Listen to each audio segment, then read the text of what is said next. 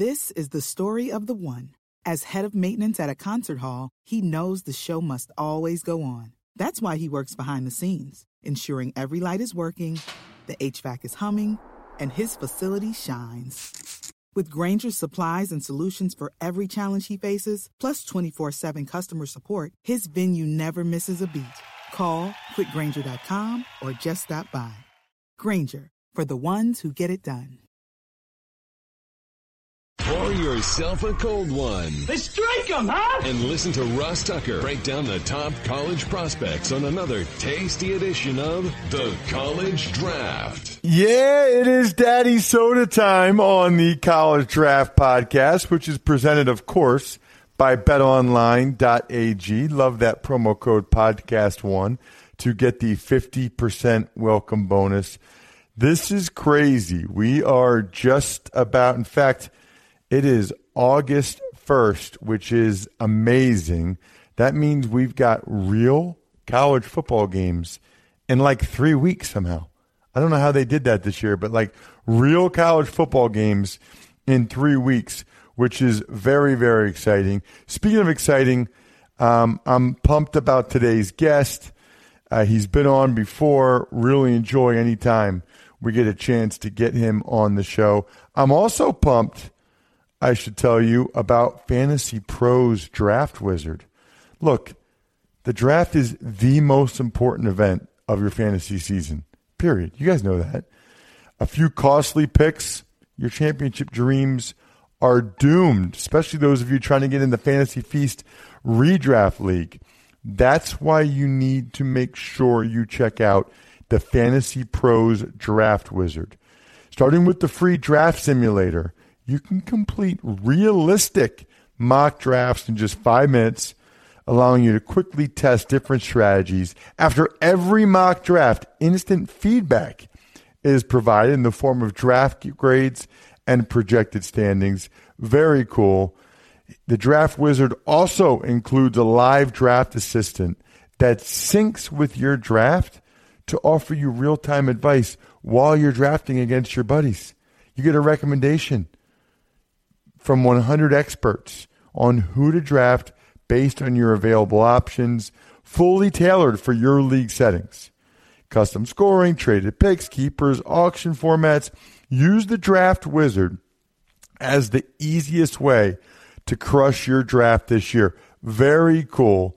Whatever you want website, iPhone, Android to get this special offer for complete draft wizard access Visit fantasypros.com slash college. That's fantasypros.com slash college. Always good to talk with my buddy, NFL draft analyst Jon Ledyard. You can and should check him out on Twitter at Ledyard NFL Draft. L E D Y A R D. Jon, as always, buddy, thanks for coming on the college draft. Absolutely, Ross. Thanks so much for having me, man. It's been a while. I'm looking forward to diving into some prospects with you. Yeah, so let let's just start with the quarterbacks. I feel like you have to, um, and and I guess I want to know from you: is there a clear number one in your mind, or is there a clear pecking order among the prospects we anticipate being in the 2020 NFL Draft? Yeah, I feels like we've looked forward to this quarterback class a lot, but I do think everybody's got flaws. I think just in terms of talent and ability, Tua and Herbert are kind of above the rest. Um, but I don't think both of them, you know, both of them to me have have significant concerns that we need to be worried about and that we need to be watching closely to see how they grow the season. Again, I'm not really worried when a quarterback has another year to kind of go out there and prove it and develop. But for Tua, I think there's definitely decision making things when the competition tightened up when the coverage is tightened up, when teams started to figure out a little bit of what they did well. He didn't really adjust as well. Obviously, he was banged up too, and that has an impact as well. So seeing him fully healthy again, I think will be big.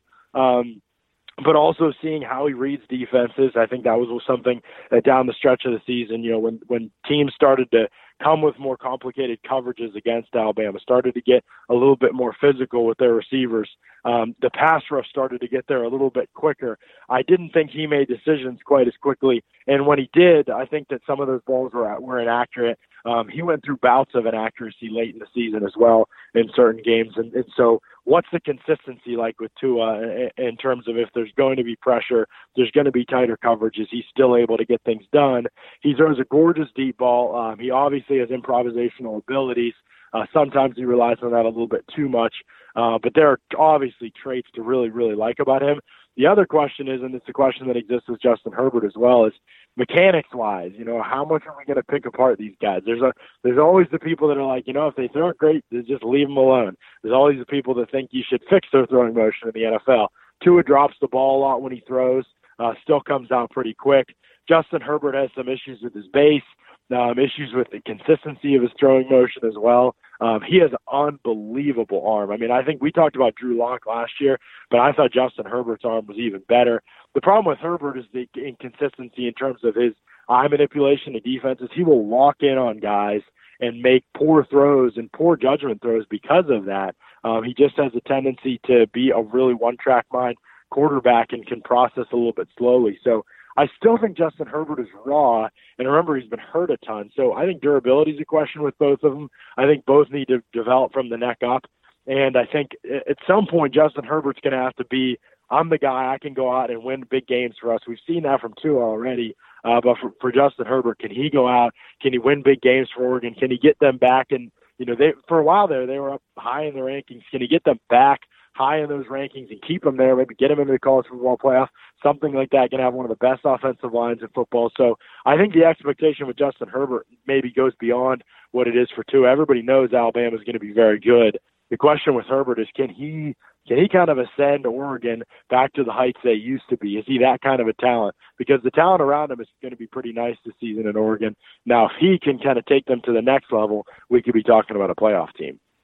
You know, it's kind of interesting uh, because even last year during the season, people were talking about Herbert like he was going to be the slam dunk number one overall pick that year, and that that was who the Giants were going to end up drafting. And then, you know, as the year went on, there were more issues. He didn't even end up leaving school, which we'll see whether or not that was a good decision. But he went came back to Oregon for another year, and now you hear all the stuff about tank for Tua and stuff like that, but you're pointing out some flaws. And it also seems like a lot of the times with these guys, when they then play that other year, other flaws get noticed and, and maybe maybe they aren't as highly touted. It's, it's like the more we see from these guys, it almost feels like the more scrutiny there is and people don't feel like they're that great. You're almost better being – a Kyler Murray or Dwayne Haskins. Right, and I think that's the worry with Justin Herbert. Uh, that really is the big concern. I mean, to me, it was like there was just no way he was going to be a top pick last year. I mean, Kyler Murray probably still goes number one. He was going to go somewhere in that top ten. Um, even as flawed as he looked last season, you know, harkens back to Josh Allen. Josh Allen declares early the, I mean, he was he had such a flawed season uh, Wyoming, everybody they played that was, you know, a top team or one of the better teams that they could have faced that season where he could have really proven himself, one of the better defenses, every team like that, he just fell apart. I mean, he was at his absolute worst against the best teams that they played. His numbers were bad. There was not much consistency in the tape, and yet still the guy went in the top 10 just because teams were that excited about his talent uh, and his natural ability. And so I think that there's some of that with Herbert in terms of – they're down the stretch this season. He really didn't play well. The big concern now is, okay, he didn't play well, but I think teams would have overlooked that just because of the raw talent. The question now is if he gets hurt again this season, our team's going to be able to overlook the fact that he hurt three straight seasons. Um, is that going to be something that weighs just too heavily upon them? Um, you know, I, I think that that's going to be something to watch for with him. Is he's got to stay healthy. He's got to prove that. I don't even think it's a toughness thing with him necessarily, but the ability to withstand and stay on the field uh, through a lot of contact in the pocket. Like I said, great offensive line, maybe the best in the country returning for Oregon. That will certainly be helpful to him. Uh, but at the same time, yeah, that is definitely one of the big concerns with Herbert. Is there's already concerns on the field. Teams may be able to get over those just because of the physical tools. But at some point, you're going to have to prove that you can stay on the field because that, to a lot of teams, they don't feel like they can fix durability issues. They feel like they can fix a lot of other things about your game. So to me, that was a big worry if you're Justin Herbert and you're coming back, is you had that really injury laden season two years ago. Now this past season banged up from time to time, not at your best because of it, but still nothing significant enough the teams would really hesitate that much on you. Now you've got to come back for another season and stay healthy and continue to improve on the field, probably to put aside those concerns against what most view as a better quarterback class. So it's definitely a tougher task now for Justin Herbert. It was a personal decision for him, you know, playing with his brother and, and wanting to finish his degree and that stuff being important to him. So how important is football? How much can he take charge of a huddle? Those are all going to be questions surrounding him that really aren't there for Tua. Everybody kind of expects Tua to declare after this year. Everybody knows that he loves the game, and so I think that Herbert's going to face those questions and the kind of extracurricular stuff uh, than than Tua will, and that may sway his draft stock one way or another stronger than it will Tua's. In your mind, Jon, is is Fromm clearly the the next guy, the number three guy, or are there other guys you know that we should be talking about and thinking about? I think Jordan Love deserves some some talk for that number three spot as well. Uh, right now, I see it as a distant number three, but I am kind of a sucker for a quarterback with great mechanics and a quick release who throws pretty accurately, and I think that's what you get with Jordan Love. Um, so I like him. There are things decision making wise that really need to improve for Jordan Love uh, to be at his absolute best and and to be able to peak. But I think everybody's okay with that right now. They see a good, a really good arm, and they see good accuracy. Uh, they see good mechanics, and that's kind of a nice base, a nice building block for him. Um, now he's got to make better decisions, learn to let some plays die, and learn to live to fight another down a little bit more. Uh, if he can mature and make progress in that way, I think he has the ability to overtake Fromm. There are a couple other guys maybe that have the ability. To me, Jake Fromm is just a system guy. Like there's just not enough arm there or or great anticipation there for him to consistently be able to beat tight man coverage. And I think in the NFL, I mean, even if you just look at the types of quarterbacks that teams have really valued over the years, uh, over the last few years, especially having some level of physical, you know, traits that kind of you can work with as a as a as a coach that you can build up and kind of all the other supplemental traits you can kind of make stronger. But you can't. That arm kind of is what it is for most of these guys uh, when they get to the NFL. And I just don't think Jake Fromm is a great arm. I don't think NFL teams are going to see him as having a great arm. They know he's a great kid. They know that he works hard. They know that he loves the game. Um, and those traits will all help him, you know, when it does come for draft time for him. But at the end of the day, you have to have great physical traits too for NFL teams. I don't know if they'll see him that way. Um, also, he does make some poor decisions with the football, and that internal clock in the pocket needs to speed up. He's got to be quicker with his processing. So I think that he's very system reliant. I think teams are going to actually end up seeing him that way. I don't know if we're going to be talking about Jake Fromm as much now as we or as much at draft time as we are now. Um, I understand why we are now, obviously with Georgia's success uh, and the success he's had there, but at the same time, there are limitations there in my mind that are going to make it kind of an open door for that number three quarterback spot as some of these other guys. We always have a surprise guy, right? Kyler Murray, surprise guys at the end of the year. You know, so those types of players as they kind of shoot their way into the conversation, I think we're going to have uh, Jake Fromm see him get pushed back a little bit when other guys rise up this season. Interesting. Um, are there any other names that you want to throw out there now before before the season starts? Obviously, we talked Tua Fromm. I'm hearing more and more about this Jordan Love from Utah State, the junior, and we talked Fromm any other name or two that you want to mention before we move on to another position group there are two guys from a physical skill standpoint that NFL teams are going to be really excited about. One is Jacob Eason at Washington, who's going to have a good supporting cast around him. I just haven't. I mean, he didn't play last season because the transfer year before Fromm took over for him. We just need to see. And I mean, he could be a totally different player. There's just a, there's a great arm there, size the teams want. Um, but I don't know about the rest of it. Decision making, athleticism, those were all question marks when he was playing at Georgia. So obviously, a guy that had a lot of interest as a prospect a while back. Now, if can he sustain that? Um, can he continue to build on that? Can he work his way into this conversation? Um, so that he's one to watch for. And then Nate Stanley at Iowa as well.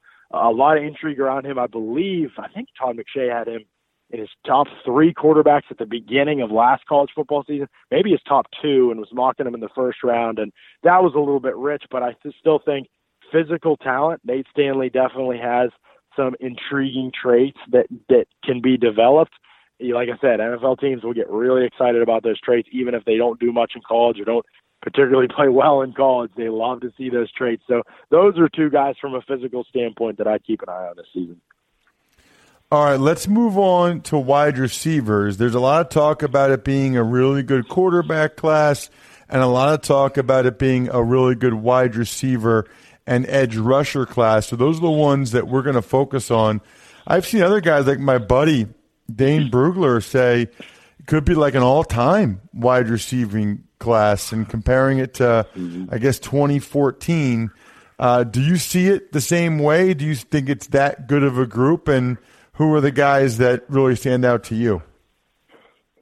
Yeah, right now I definitely do. I think Dane's spot on. I mean, there are so many players in this class that uh, there could be in this class, I guess I should say that that stand out in different ways for different reasons, different traits. Um, receiver is often about drafting for your fit, right? What your team needs. You know, do you need a skyscraper who can be a big red zone threat? You might think about drafting this type of a player. Do you need a speed threat that can stretch the field? Do you need a slot? You might draft one later. You know, there are different elements to drafting a receiver, and so a lot of it becomes difficult to rank. Obviously, Jerry Jeudy is one of the top guys for me, but his teammate Henry Ruggs.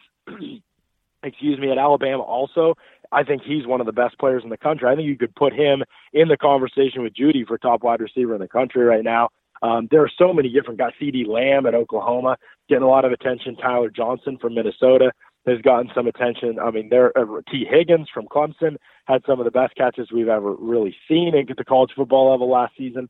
There, are, I mean, there's so many names in this wide receiver class that kind of generate a lot of buzz and excitement, not only because they have upside for the NFL, but they're already doing it at the college level. It's not like we have to project for a lot of these guys. They are producing at an incredible rate already. Um, and so I think that that's one of the things to get really excited about it is that they could hit the ground in the NFL because they've played from such a young age. I mean, Jeudy is a true freshman. Uh, um, uh, Tee Higgins is a true freshman. Uh, Ruggs is a true freshman. Like all these guys are playing early on, so they could hit the ground more ready to make an impact in the NFL than we've seen from recent receiver classes, even going back to that OBJ, uh, you know, Jarvis Landry, Sammy Watkins class, that whole that whole class. Even then, the NFL has changed so much since then to really be able to become more of a dynamic passing league and aid the passing game. That I think you're going to see production at least that is on level probably with those guys when this class gets to the NFL. Is there a guy that, that stands out to you that you think is clearly the top guy, or is there a guy that we're not really talking about that that you wanna that you want to uh, highlight? To me, Jerry Jeudy is the top guy. I mean, I am a huge fan of Jerry Jeudy. I have been. I mean, all last season, just I mean, he ran by everybody. He's unbelievable in terms of adjusting the ball in the air. Um, he is a little bit slight of frame, but I don't, I'm not even overly concerned about that. I mean, we've seen guys with his type of speed and and dynamic ability in the open field. I mean, elusiveness is incredible. Um, he plays hard. He plays physical. Um, if he can bulk up even a little bit, and I think he will, I think he'll bulk up enough so that he at the combine he can be 185, 190. We're in that range. That's completely fine. You know, he hits that six foot mark. That's completely fine to me. You know, I think those will be the questions that team that teams will want to see and that fans will want to see and media will want to see uh, is how big does he end up coming in? But he's going to run in the four threes. I mean, he is so dynamic. He is so fast. Um, that Alabama receiving corps, like I said, could have three of the best receivers in the country um, this upcoming season. So to me, it's just I, I, to me, it's for him. It's about staying healthy. Um, I don't think, in my mind at least, like he has a he is on the fast track to be in the top ten pick um, as a wide receiver in the NFL. Like I just think there's that much that there's that much skill there for him, but also upside. I mean, like we so with his athletic ability and speed, teams are going to envision using him in all sorts of ways um, they're going to envision him becoming a, a really good slot receiver as well as being able to work on the outside, and they can create mismatches with him. And you and I know that's the way that the league thinks. They think about guys they can create mismatches with. So to me, I think he's the most dynamic guy in an unbelievable group. I could see other people loving other receivers kind of on the same level, but to me, it's uh, the, the name we've been talking about for a while, and we've been talking about rightfully so because he is a, he is an absolute beast all around at the wide receiver position. You know what I think too, Jon, is the one thing I've noticed is I don't think teams care as much about whether it's DBs or wide receivers. I don't think they care as much about how much they weigh and how rocked up as they used to. You know, like how physical, how physically mm-hmm. impressive they are. I mean, Hollywood Brown got drafted. You know, he's not even like he's like a buck sixty five. He was a first round pick. DeSean Jackson, mm-hmm. obviously, I don't think he even weighs a buck eighty. I guess I just look at some of these guys. Rondale Moore, who'll only be a true sophomore. But I, I just think that there's if you are agile enough to get off of press coverage, I, I think people are looking more for the guys that have the quicks and the separation than thinking, oh, he's got to be 205, 210, whatever the case may be. Mm-hmm. Yeah, and that may very well be true. And if so, Jeudy and his teammate Ruggs are going to get a lot of love from people because um, Ruggs is incredible as well. I mean, a little bit smaller, I think, than Jeudy, but I mean, I, I would not be surprised if he runs in the four twos. Um, he could break the record. Uh, not only is he, does he have great speed in terms of being able to run 40 yards fast, but he plays even faster. I mean, his acceleration with the ball in his hands or just off the line of scrimmage, it is hard for any defensive back to match that type of acceleration, especially the NFL gravitating more toward long-legged and, and longer defensive backs. I don't know that they're going to be able to be a lot of guys that they can match what Ruggs does, and they're going to think they can press him. They're going to think they can beat him up at the line of scrimmage. But I don't know that that's the case. He is just so quick and he's so physical, despite being a smaller guy. You know, people think he's kind of a one-trick pony because of his speed and his size, but he made probably three or four of the best contested catches this past season at Alabama, and it wasn't an inconsistent thing either. He consistently attacks the football, full extension in the air. His leaping ability is incredible. Um, I mean, you, he and Jeudy are going to absolutely wreck uh, the combine, uh, the pro day, whatever they work out at. Their numbers are going to be insane. I mean, they are elite, all-time type athletes at the wide receiver position. So from that perspective, I mean, you can say Ruggs' size will limit him here and there in the air in the NFL, and that's probably a fair assessment to make.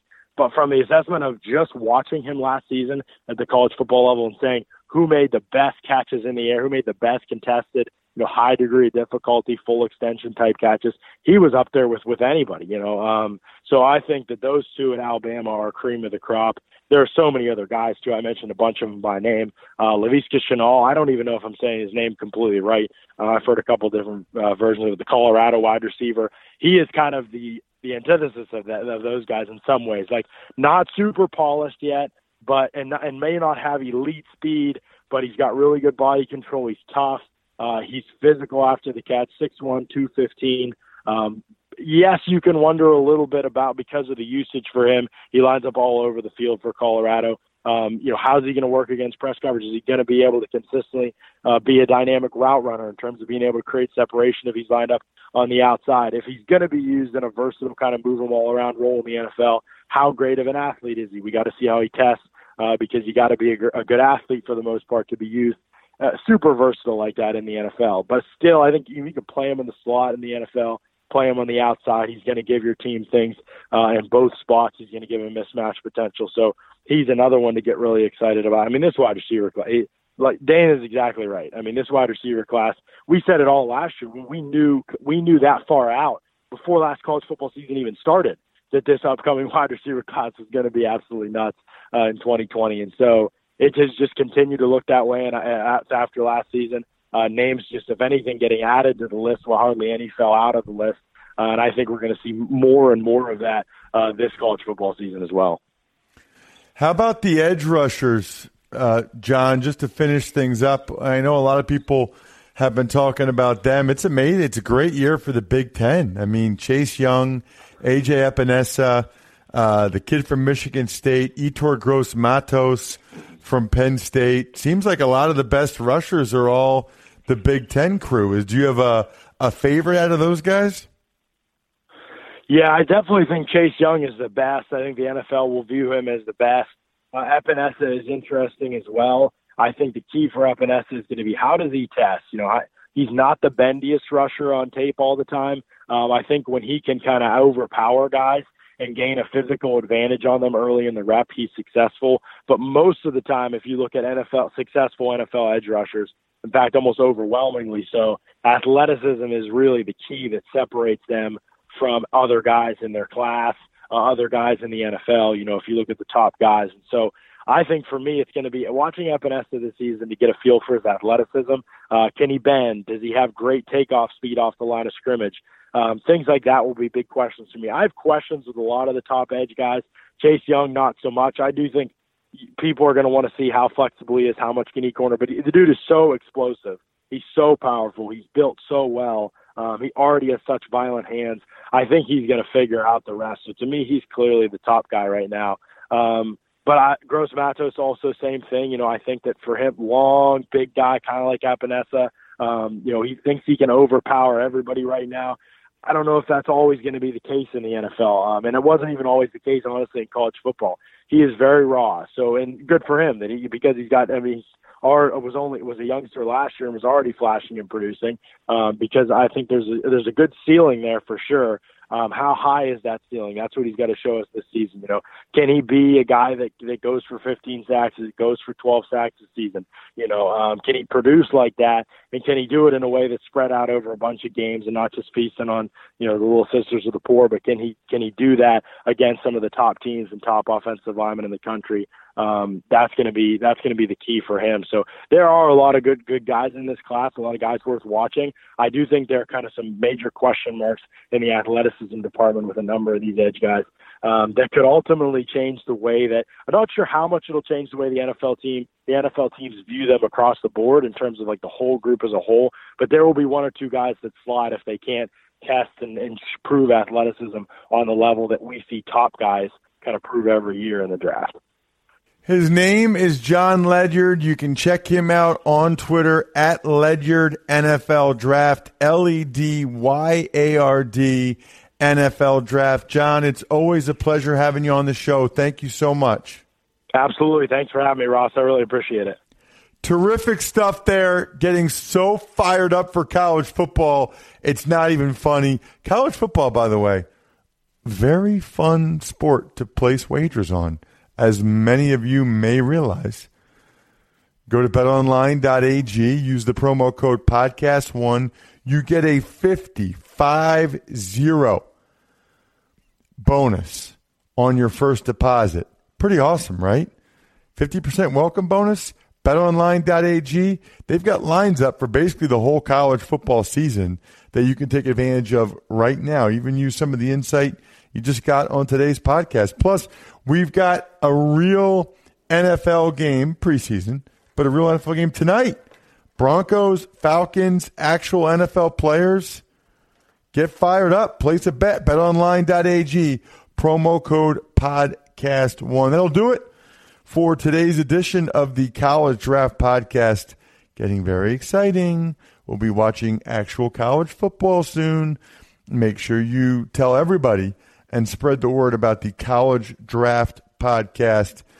Uh, and other than that, the keg is kicked. We're all tapped out.